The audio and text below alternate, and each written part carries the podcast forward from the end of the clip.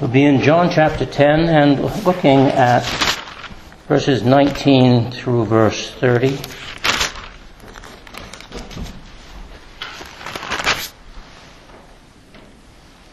John chapter 10, beginning with verse 19. There was a division, therefore, again among the Jews for these sayings. And many of them said, He hath a demon, and is mad. Why hear ye him? Others said, These are not the words of him that hath a demon. Can a demon open the eyes of the blind? And it was at Jerusalem, the feast of the dedication, and it was winter. And Jesus walked in the temple in Solomon's porch. Then came the Jews round about him, and said unto him, How long dost thou make us to doubt? If thou be the Christ, tell us plainly. Jesus answered them, I told you, and ye believe not, the works that I do in my Father's name, they bear witness of me. But ye believe not, because ye are not of my sheep, as I said unto you. My sheep hear my voice, and I know them, and they follow me. And I give unto them eternal life, and they shall never perish, neither shall any man pluck them out of my hand. My Father who gave them to me is greater than all, and no man is able to pluck them out of my Father's hand. I and my Father are one. Shall we pray? Loving Father, we do thank you for your grace and for the ministry of your Holy Spirit. We thank you for the teaching of the Word of God. We thank you for the way of salvation. We thank you, Father, that it came through the incarnate Christ, that you sent your only begotten Son into the world to die for our sins according to the Scriptures, that he was buried and that he arose again the third day according to the Scriptures, and that he ascended to the right hand of the throne of God, and there to make intercession for us. We thank you, Father, that all these things being true of the gospel of our Lord Jesus Christ, that all those who believe and trust in you are eternally safe and secure in the Father's hand. And so we ask your blessing, Father, upon this message this day. In Jesus' name, amen. Well, as we come to the text this afternoon, we want to look at John chapter 10, verses 19 to 30. And I originally gave this message a little bit longer title, Jesus is the Messiah and Savior of His Sheep, Everlasting and Eternal Security. But I couldn't put that all on the blackboard, so I just abbreviated it to everlasting and eternally secure. Well, we know that there is a direct relationship between Christ and his sheep. And of course the Pharisees, the religious rulers, or even the multitude did not fully understand this, did they? And so the days of the Messiah, according to the text here, were drawing close, and that he would be openly sought after, but for different reasons.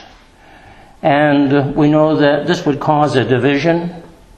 The words of Christ, the Pharisees sought him for one reason. They wanted to be rid of this fellow.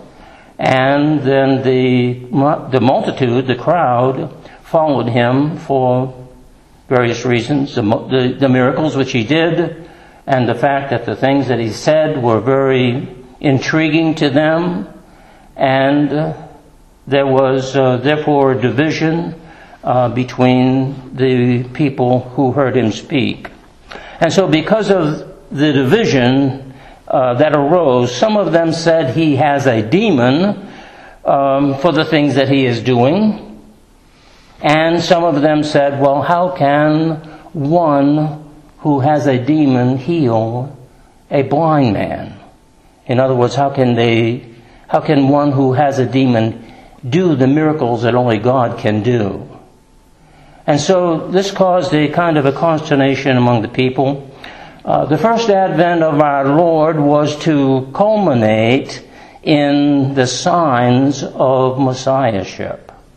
And of course, some of those signs of Messiahship was the miracles in which he did.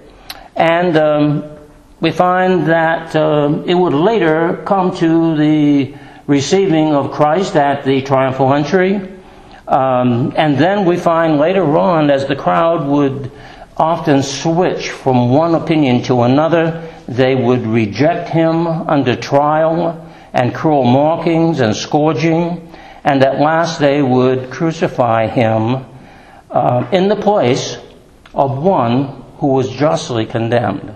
As we know, Barabbas was justly condemned. And so this this particular time of the Lord Jesus Christ was a time of some great division among the crowd, of the populace, and especially the religious rulers. In the close of this chapter, Jesus answers such questions as, who would be able to understand Jesus? In other words, why do some people understand who he is, and why do others not understand who he is?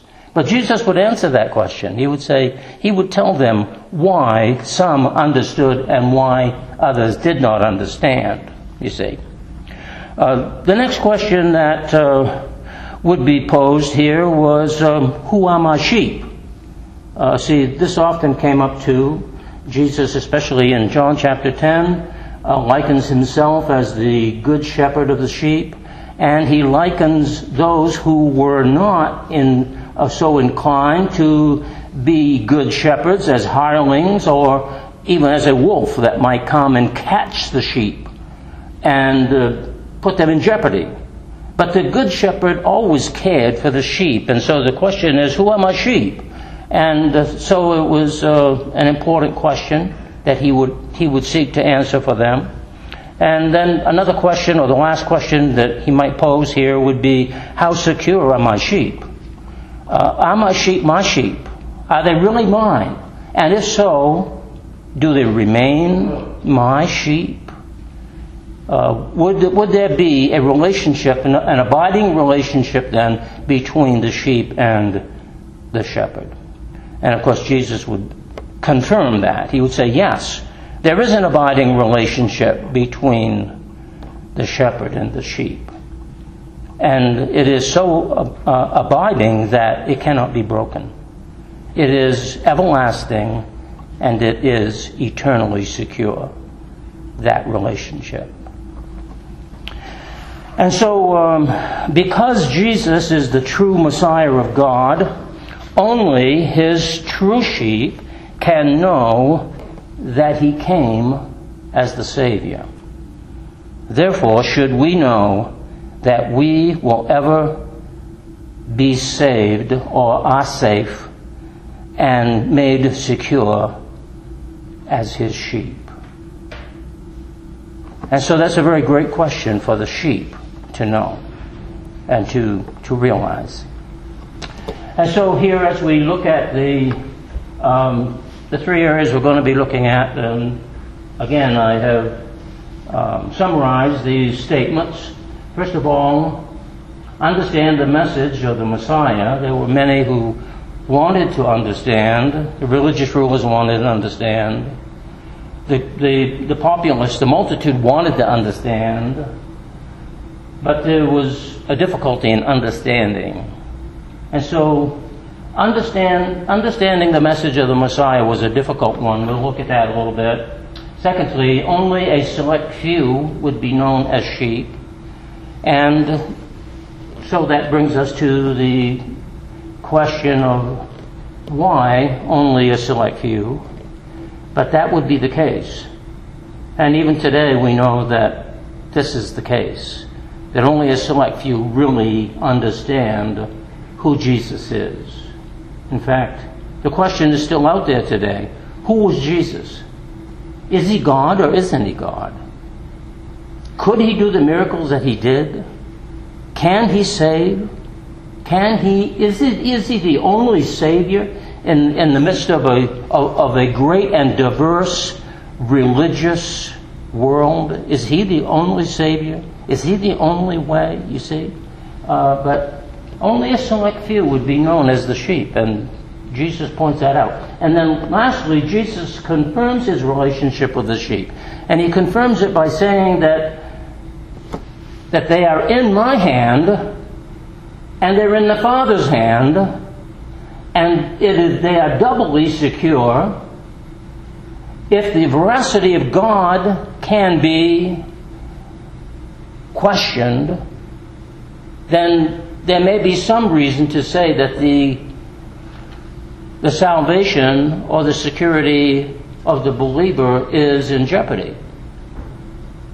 But we find that God himself is the one who makes this claim that his sheep are everlastingly and eternally secure. God makes this claim. You see, there are a lot of people today who think they can lose the salvation. There are a lot of questions about eternal security that float around. This particular doctrine is challenged by many. But the fact of the matter is, Jesus and God the Father make this claim. And Jesus says, I and the Father are one. And so it is a very strong affirmation of the eternal security of the believer. Everlasting and eternally secure. And so we want to look at this a little more closely. If you would refer to chapter 10, verse 19. As we see here in verse 19, there was a division, therefore, again, among the Jews for these sayings. So understanding the message of the Messiah was a problem for all except a very few. And so it was at the time of the Feast of the Dedication. And this was about 2 months after the celebration of the Feast of Tabernacles, and Jesus was walking in Solomon's porch. So that's kind of like the historical setting of it. We know the Feast of Tabernacles took place prior to this. This is called the Feast of Dedications. We all know what the temple was, Solomon's temple, and this was called Solomon's porch, even though at this time, I guess the temple was strictly called maybe Herod's Temple. But this colonnade was called Solomon's Porch. And it was evidently a place where a lot of people gathered and where Jesus took the opportunity to present himself and to teach. Something further on this issue, culturally, it was this Feast of Dedication was instituted by Judas Maccabeus to commemorate the purification of the temple from certain profanations to which it had been subjected by Antiochus Epiphanes in 165 BC. And it was kept for 8 days from the 25th Chiselu, which was December, the day on which Judas Maccabeus began the first joyous celebration of it. And this is reportedly in not only the Apocrypha, but also recorded in Josephus' Antiquities, and it is attested to by tradition. And so we recognize that this was a special feast day, a feast of dedication. And this is, I think, the only mention of it in the New Testament. The only mention of it. Walvoord adds this comment, the Feast of Dedication is nowadays called Hanukkah. And, or we might say the Feast of Lights. It is commemorated the reconstruction of the temple, or consecration of the temple, by Judas Maccabeus, as I said, in 165 BC, after its desecration in 168 BC by Antiochus IV Epiphanes. The time for the 8-day feast was, as it was has been said, in December, and it was winter. It was in the winter. And of course, their Hanukkah coincides with the traditional Christmas of even today. And we have to wonder why that does. That's that way. But I'm sure that the Roman Catholic Church had something to do with it along the way. But the feast reminded the Jewish people of their last great deliverance from their enemy. Solomon's colonnade was a long covered walkway on the east side of the temple. 2 months had elapsed since Jesus' last confrontation with the Jews in chapter 7 through 10 of various comments to this fact. At the Feast of Tabernacles in chapter 7 and verse 2, which was in October, Jesus again returned to the temple area. And so now that brings us up to John chapter 10 in verse 22. Of course, it's always good to look at the cultural and historical aspect of things, that we might see, why things take place the way they do biblically. The question the Jews make was to say, if you are the Christ, why don't you tell us plainly? Why don't you tell us plainly? Verse 19. There was a division, therefore, again among the Jews for these sayings, and many of them said, He hath a demon and is mad. Why hear ye him? Others said, These are not the words of him that hath a demon. Can a demon open the eyes of the blind? And it was at Jerusalem, the feast of dedication, and it was winter, Chiselu. That was the name for the month of December. And Jesus walked in the temple in Solomon's porch. Then came the Jews round about him and said unto him, How long dost thou make us to doubt? If thou be the Christ, tell us plainly. And so we find the understanding of the message of the Messiah was shrouded by these various circumstances, and the people didn't often understand who Jesus truly was. But they did. Many of them questioned. Certainly the religious rulers questioned. And this idea of Jesus being the Messiah, of course, was a very difficult fact for many of the religious people to understand.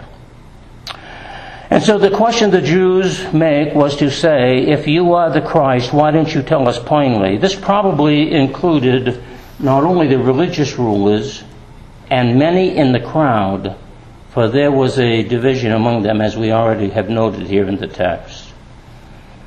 We may wonder why there are many who do not understand who Jesus is, even today. This division was apparent in Jesus' day, as it also remains in our day. And you may have members of your family, you may have friends, you may have people that you're acquainted with, and you probably have a very great different idea among these people exactly who Jesus is. Some may say he was a good teacher, others may say he was... they say he was a fraud. They may not believe him at all.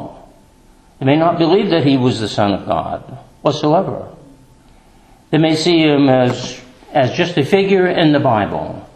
Or they may see him as kind of like a storybook character. And then others will say, Oh, I know Jesus.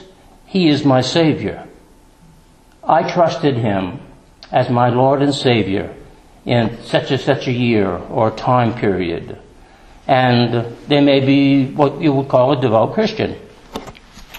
And so the idea of this division is nothing new. It was during Christ's day, there was this division, and there is a division today as well. Interesting fact is that some may say, well, here is Jesus, he's a central figure in the Bible, and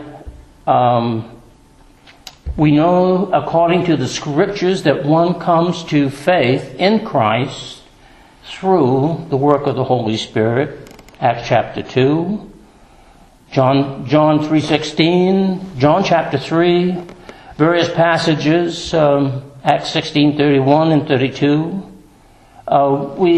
We talk about these various passages that speak of the Holy Spirit and how the Holy Spirit is responsible for doing this work among the people that they might know the Lord Jesus.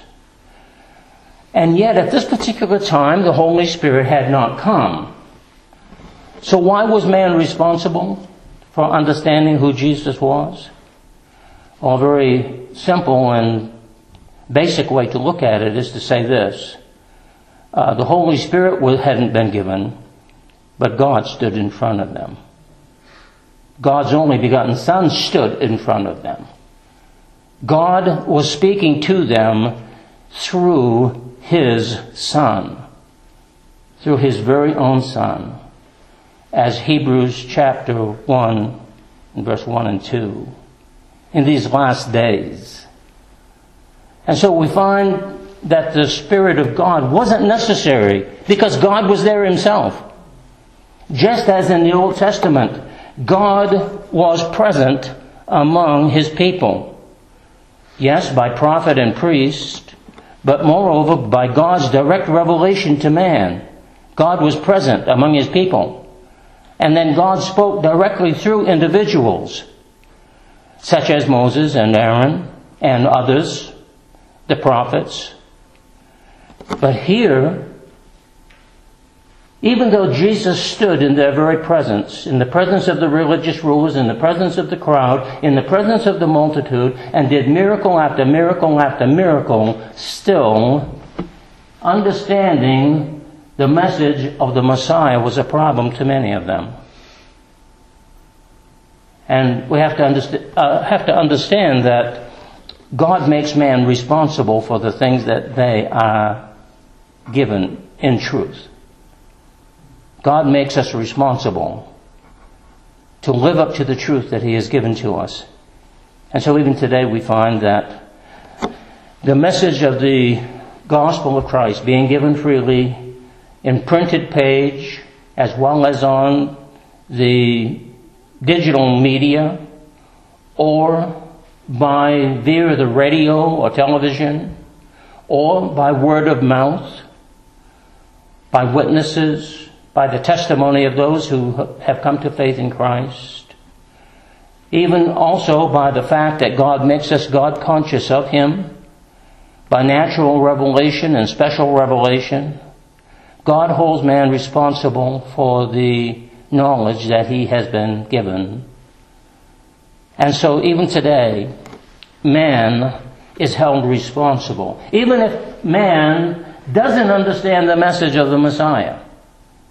Even if they question, even if they are critical, even if they say they bring up all kinds of questions, man is still responsible. There is nothing that negates their responsibility before God, to know His Son, or to know the truth of who Jesus was. And so historically, though we are more than 2,000 years removed from the time that Jesus walked in the Bible days, and of course we have a whole different culture as we live in the 21st century, yet the same question remains in the hearts of people. Why don't we know who Jesus really is? Why is there still such a division over the person and work of Christ? Was He really God in human flesh? The question still rings plainly then in the ears of religious people and his critics. Is Jesus the true Messiah, Savior? And so you will run into this. You will run into this very thing as you talk to people and as you seek to be a witness to others. You will run into this same question that Jesus was confronting, and of this kind of division that existed even when Jesus lived personally in living form as the incarnate Son of God and walked among men. You will run into the same questions. And so it is a good idea to know what the Bible has to say about this subject. And when we come to such answers as what Jesus is going to be giving here, we have to realize that they're entirely sufficient to meet the question head on. That they do not lack. The answers Jesus gives do not lack in any way. We do not have to feel as though that we have to explain something that Jesus didn't explain. Because the heart of man, such as it is, either it will be given to belief of the truth, or else it will question it and turn away from it. In other words, reject it. And so let us be sure to just give the answers that Jesus gives as plainly and as succinctly as we can.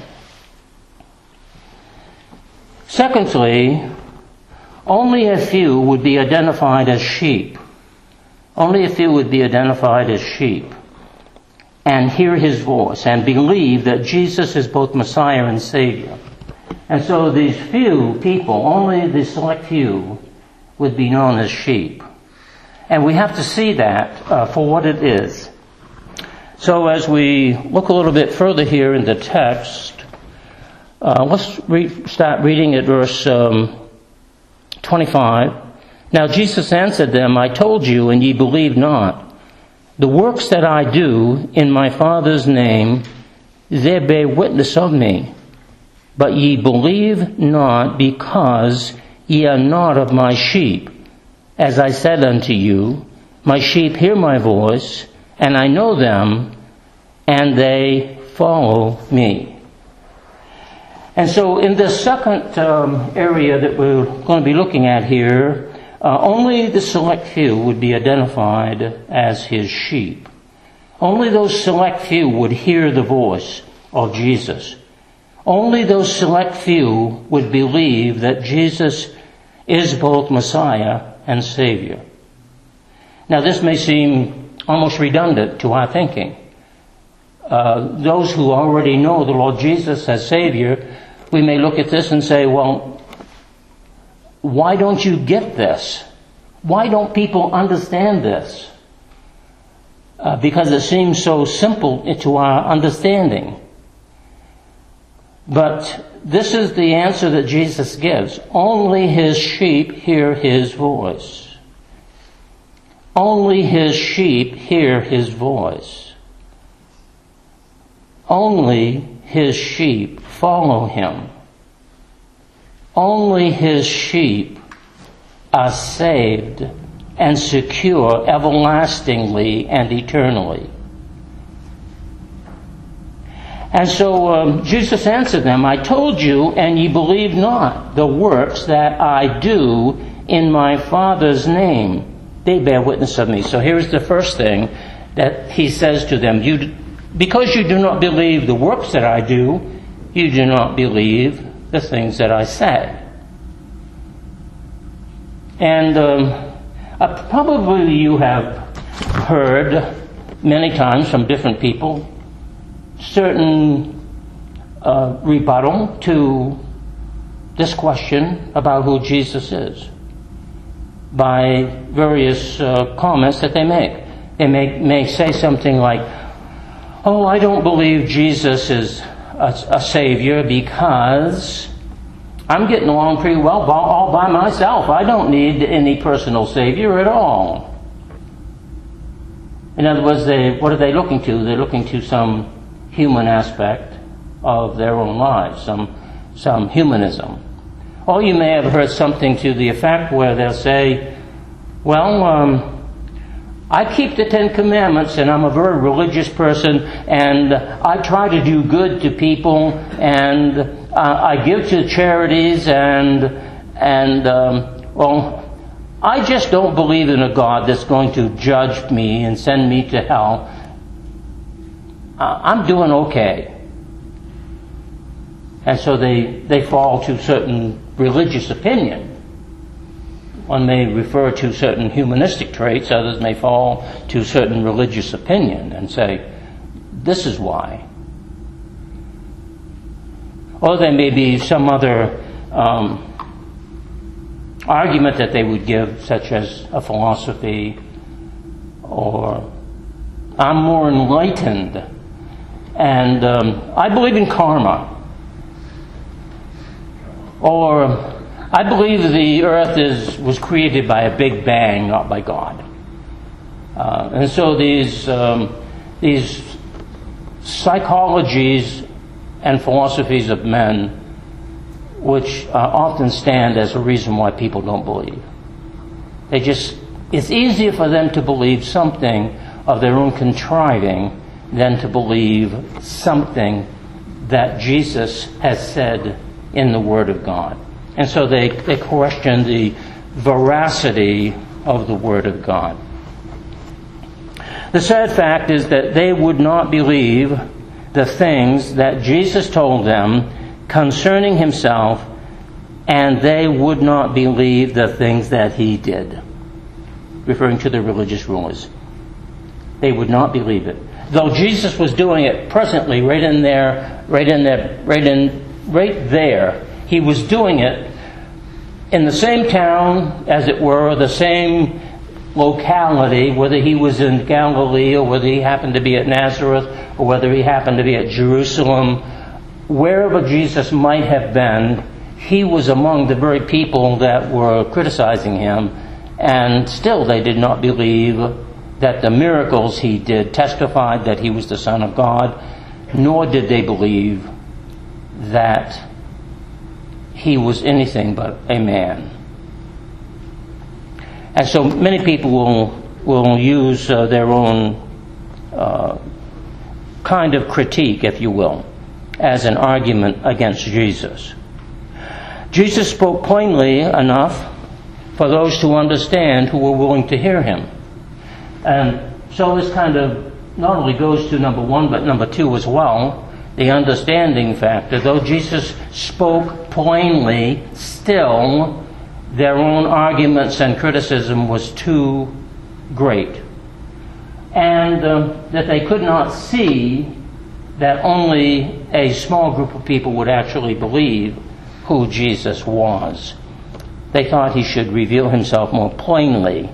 And of course that's what they looked for. If thou be the Christ, tell us plainly, he says, back there in verse 24.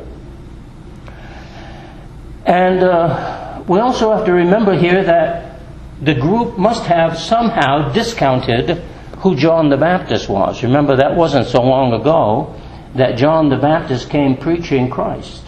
He came preaching the kingdom of God is at hand, and that they were to repent because the Messiah was at hand. And he even pointed out Jesus as the Lamb of God. And there was a great multitude of people who accepted the fact that John was a prophet. And so this would even go to the fact that the multitude and the religious rulers discounted much of what John said and did not believe it. John Walvoord, in his commentary, makes this notation. The Jews gathered around him. Actually, they closed in on him. The idea of gathering around him was that they were really coming in, as it were, closely to him, in close proximity to him. Remember, the religious rulers wanted to capture him. And so they were looking for this opportunity to seize him, if you will. The hostile Jerusalem leaders were determined to pin him down, so they surrounded him. His enigmatic sayings plagued them. They were not couched in the same language that the religious rulers used. Have you ever tried to talk to somebody who was religious and you weren't using their exact same terminology and things? You didn't use ceremonial words. You kind of just talked about Jesus and your personal relationship and how that he is your Savior. But because you didn't talk about certain ceremonial things, they couldn't quite understand what you was getting at. Well, Jesus didn't use the same jargon that the religious rulers were using. He didn't come to them and try to support his views through the law of Moses. And in fact, much of what he did went against the law that they were purporting. And so they were quite upset with him. They wanted him to declare himself on their terms. This is the idea in verse 24 here. If thou be the Christ, tell us plainly. They wanted him to declare himself on their terms. Remember, Jesus is the Messiah. Jesus is the incarnate Christ. He didn't come that he might bow down to the will of man. He came to fulfill the will of God. He came to complete this plan of salvation that God alone had given him to complete. And so we should always be careful about trying to accommodate our language to other people too much. We need to stay as biblically as possible to what the Scripture says about salvation, about who Jesus is, and about what he came to do. And so as we talk plainly about these subjects, you will find that those who are more religious won't understand it. They won't understand it just because they don't have the ears to hear it. They want the words that they are familiar with. And so they want you to accommodate the idea of salvation to their own religious words. And so we find that Jesus had to confront this kind of thing as he talked to them. They had the sense that there was something he wanted to say, but they couldn't quite understand it. How long will you keep us in suspense? And that is the sense of what it says in verse 24 at the end. If thou be the Christ, tell us plainly. How long will you keep us in suspense? They wanted to understand, but they couldn't quite do it. Keep us in suspense is the idea here of their spirit wasn't getting what Jesus was saying. The spirit of man. Well, we know the spirit of man in its natural sense opposes the spirit of God. The natural man cannot receive the things of the Spirit of God, and neither can he know them, for they are spiritually discerned. So their spirit was at odds with his spirit. And again, who is Jesus? Jesus is God. And so the Spirit of God is in him, and so their spirit was at odds with the Spirit of God. They couldn't understand it for that reason. Also, we find here that even some of their own religious rulers believed that the miracles of Jesus were proof that he was from God. Now remember, one of the religious rulers was Nicodemus. He came to Jesus by night. Jesus had this interview, as it were, with Nicodemus, and Nicodemus even said in John chapter 3 and verse 2, the same came to Jesus by night and said unto him, Rabbi, we know that thou art a teacher come from God, For no man can do these miracles that thou doest except God be with him. So even one of their own religious rulers understood that, yes, Jesus was unique, different than others, and the Spirit of God was with him. But this was, in a sense, this was the minority case. This was a minority case. Nicodemus was in the minority. And so the idea of only a select few would be known as his sheep went against the religious rulers, went against the status quo, you might say. And we know the status quo is what is accepted, the norm that is accepted. And the religious norm among the Pharisees was you keep the law, you're under the authority of the Sadducees and Pharisees, or the Sanhedrin in this case, and you can't break that status quo. If you do, then you're going to be in trouble. And Jesus was all about breaking the status quo. Why? Because it was pretty much corrupt. It was a corrupt religious system. They weren't keeping the law themselves, the religious rulers weren't. They were good at talking about the law, but they didn't keep it. And so it was that they didn't believe the words of Christ. They wanted Jesus to conform to their status quo. And so beware of anybody who says, you have to do what I do. Anyone who is a true teacher of the Word of God will say, you need to understand what the Bible says. You need to know what the Scripture says.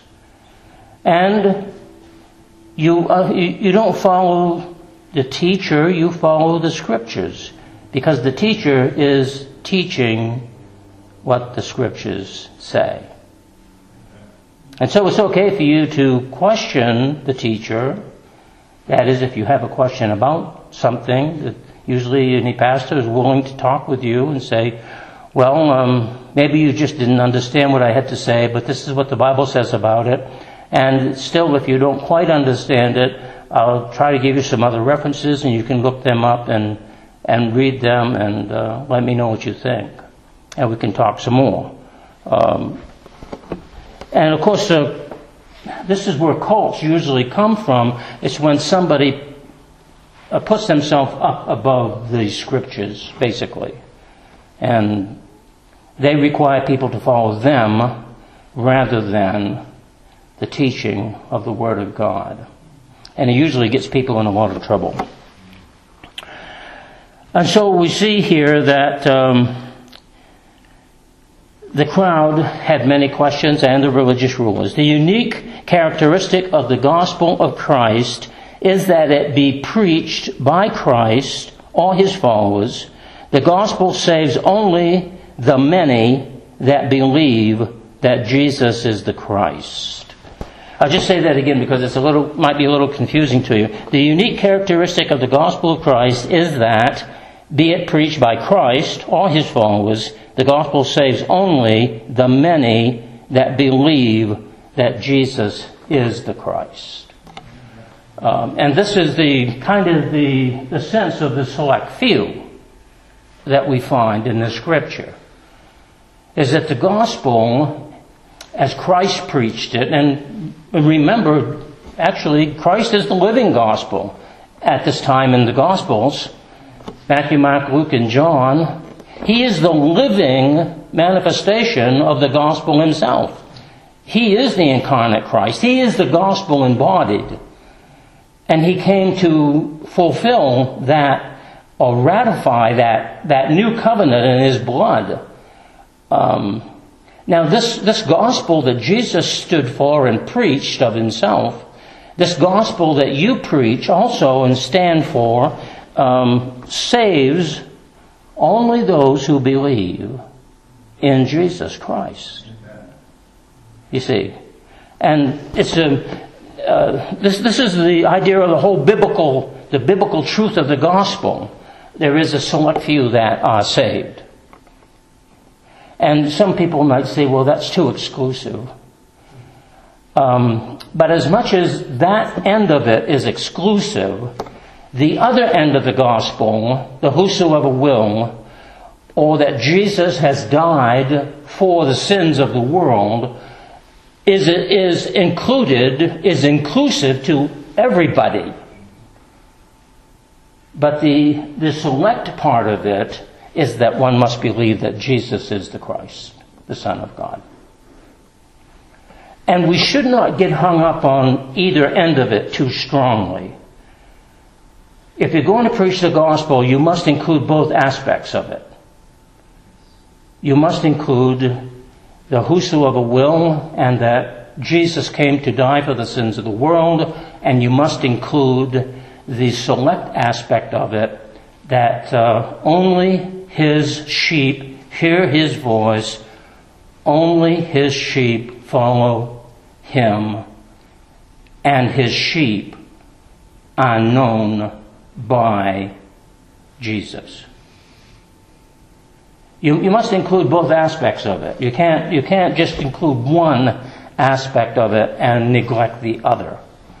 There must be both involved. To be honest to the scriptures. And not to misrepresent the gospel. Because you want to be able to reach as many as can be saved. And you want to reach as many people as will hear and believe that Jesus is the Christ. And then he goes on to say here in verse 26, he says, "But ye believe not, because ye are not of my sheep, as I said unto you. But ye believe not, because ye are not one of my sheep." So if you turn it around in the other direction, "Ye are not one of my sheep, therefore you do not believe." But both ways are true. But of course Jesus is stating it in such a way that it is to imply, if you would only believe, you can be one of my sheep. You can be known as one of my sheep. And so the unique characteristic of the gospel of Christ is that, be it preached by Christ or his followers, the gospel saves only the many that believe that Jesus is the Christ. If one does not believe that Jesus is the Christ, he is not one of his sheep. Then it plainly follows they were not his sheep because of unbelief. That is the reason that the religious rulers did not believe. It was because of unbelief. And that is why the multitude in Jesus' day did not stay with Christ, did not all become followers of Christ, and that only a select few did. And that is the same reason today that many do not follow Christ, is because of unbelief. In fact, and it is generally supposed that unbelief is the only sin that will keep one out of the kingdom of God, or keep one out of being saved. Unbelief is the only thing. Some might say, well, the unpardonable sin is to blaspheme against the Holy Spirit.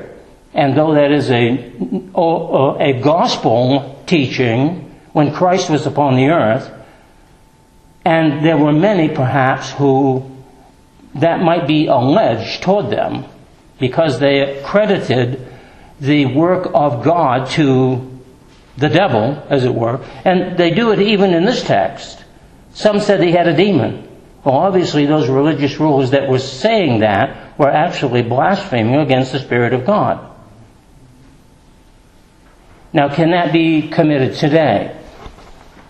Well, I think the equivalency of it is that if one will not believe and one rejects who Christ is, rejects him as Savior, that it is tantamount to the same thing to do so. How can one be forgiven and saved if they only reject and not believe?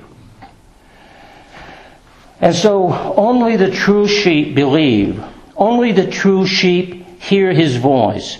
Only the true sheep follow him. Jesus only knows the true sheep. This is the second one here. Only a select few would be known as his sheep. And so what does he say in verse 27? What does Jesus say? My sheep hear my voice, and I know them, and they follow me. And so again, these statements sound so plain and so forthright to us, and we say, oh yeah, I knew that. But understand that Jesus is talking to some people who did not believe that, who did not believe that he was the Christ, who did not believe the things that he was doing was of God. Why? Because he was going against the status quo, the ceremonial religious status quo of the day.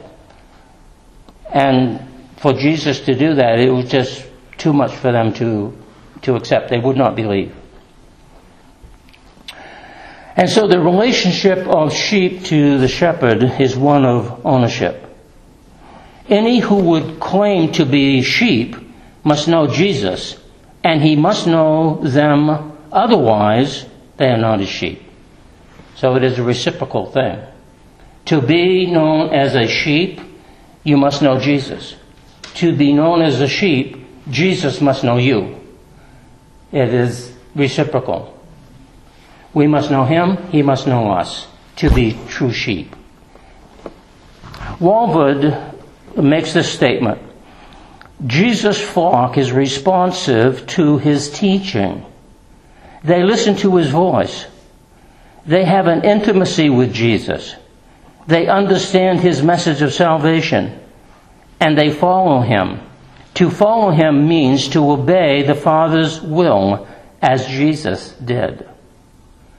And so we come to church, we listen to the words of Jesus. We listen and then we follow. If we are not willing to hear the words of Jesus and then follow the words of Jesus, how can you call yourself a sheep, you see? And, you know, much the same perhaps as the natural agricultural view of the shepherd and the sheep is. I mean, you have a flock of sheep, the shepherd calls the sheep, and they're supposed to come out from the sheepfold and go out into the pasture, and they stay with the shepherd because they know the shepherd and the shepherd knows them. But what if the scenario is like this? You have a shepherd and he calls the sheep and they don't come. Well, there must be a problem here. I thought you was my sheep, but the sheep don't want to come. They want to stay where they are. And once they're outside of the fold, they won't listen to the voice of the shepherd. And so, it is a given then, that if one is the owner of the sheep, the owner expects the sheep to hear him and to follow him. This analogy, of course, comes right out of the cultural, historical aspect of their everyday life.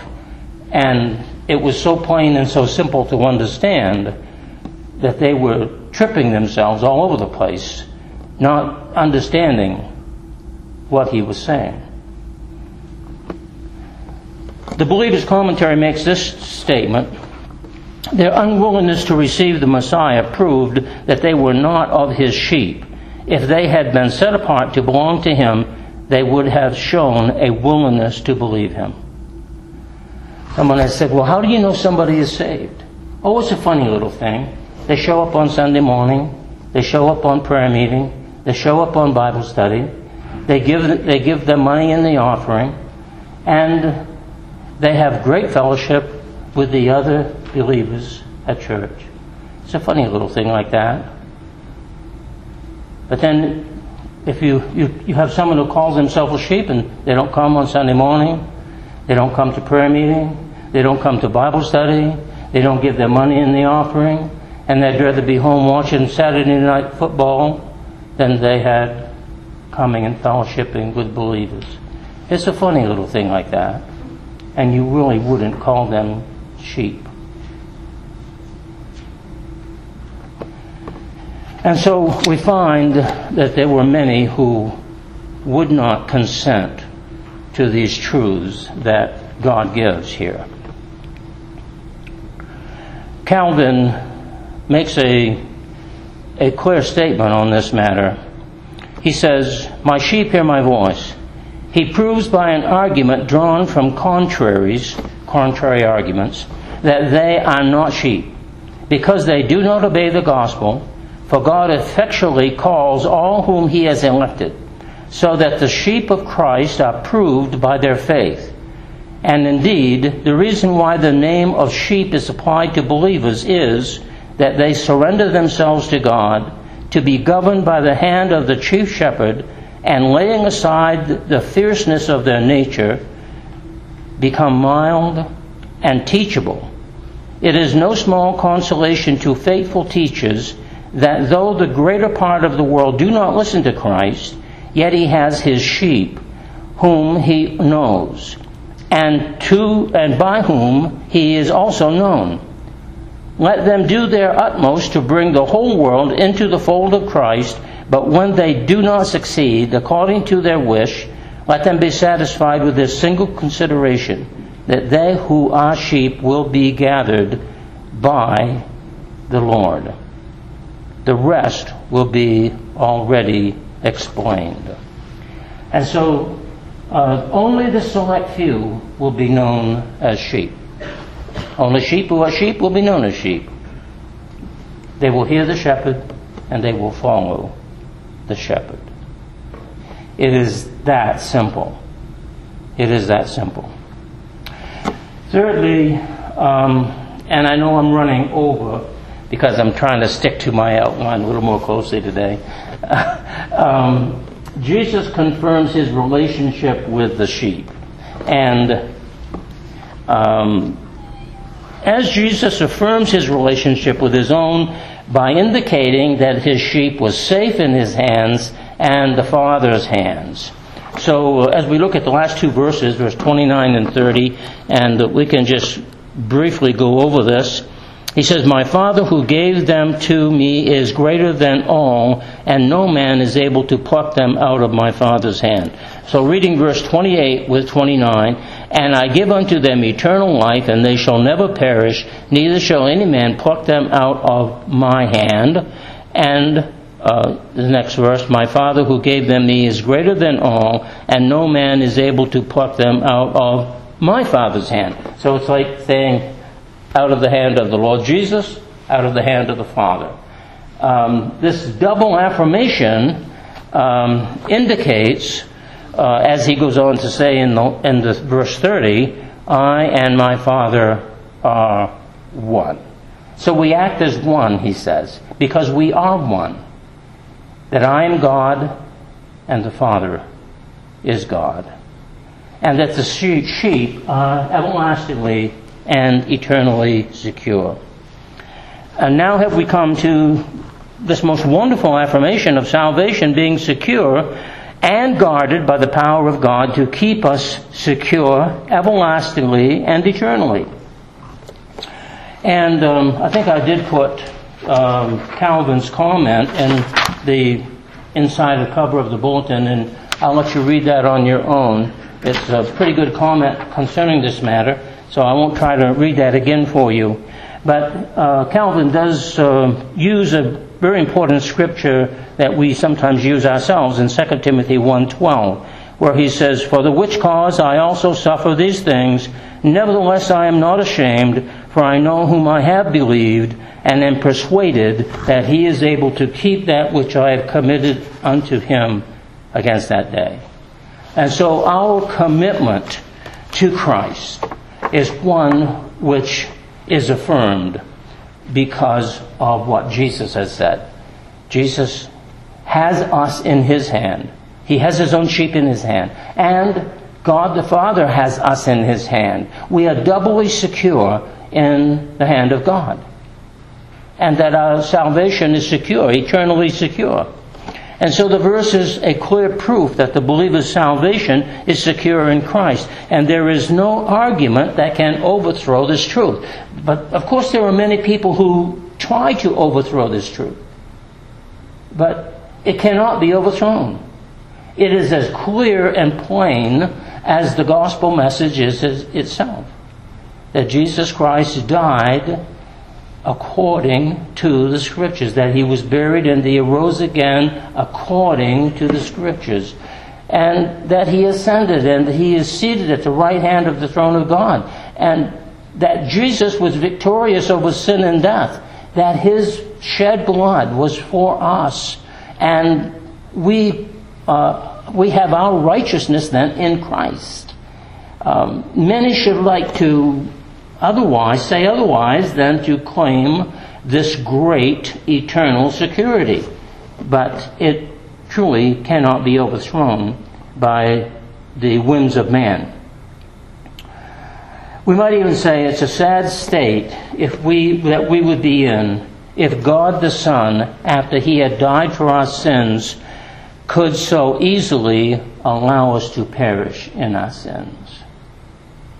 When we think of it that way, if we could be lost, we would be lost. That's the whole gist of the point. If we could be lost, if we could lose our salvation, we would lose our salvation, because there is nothing in us that could confirm it. Only God himself can do such a thing, and that he has done this. In John chapter 5 and verse 24, it says, "Verily, verily, I say unto you, he that heareth my word and believeth on him that sent me hath everlasting life, and shall not come into condemnation, but is passed from death unto life." And also, again, in John 3:36, "He that believeth on the Son hath everlasting life, and he that believeth not the Son shall not see life, but the wrath of God abideth on him." All true believers are not only safe and secure in their salvation because of Christ, but also because of the Father. And so this is not just Jesus saying this about himself. He's saying this about the Father as well. And so God affirms it. Well, in summary then, what can we say on these matters? First of all, any who would hear the gospel must believe the gospel, or they cannot be his sheep. Secondly, any who would be identified as his sheep must hear the voice of the shepherd. And then lastly, any who will be his sheep are safe in salvation, as Jesus and the Father our God. If God can be overthrown, then we could be lost. But since God cannot be overthrown, we are eternally secure. Well, let's look to the Lord in prayer, shall we? Loving Father, we do thank you for your word to us this afternoon, and of these great truths in the Scriptures. We ask for your blessing, Father, in Jesus' name. And we praise you for our salvation, that it is everlastingly and eternally secure in Christ and in God the Father. In Jesus' name, amen.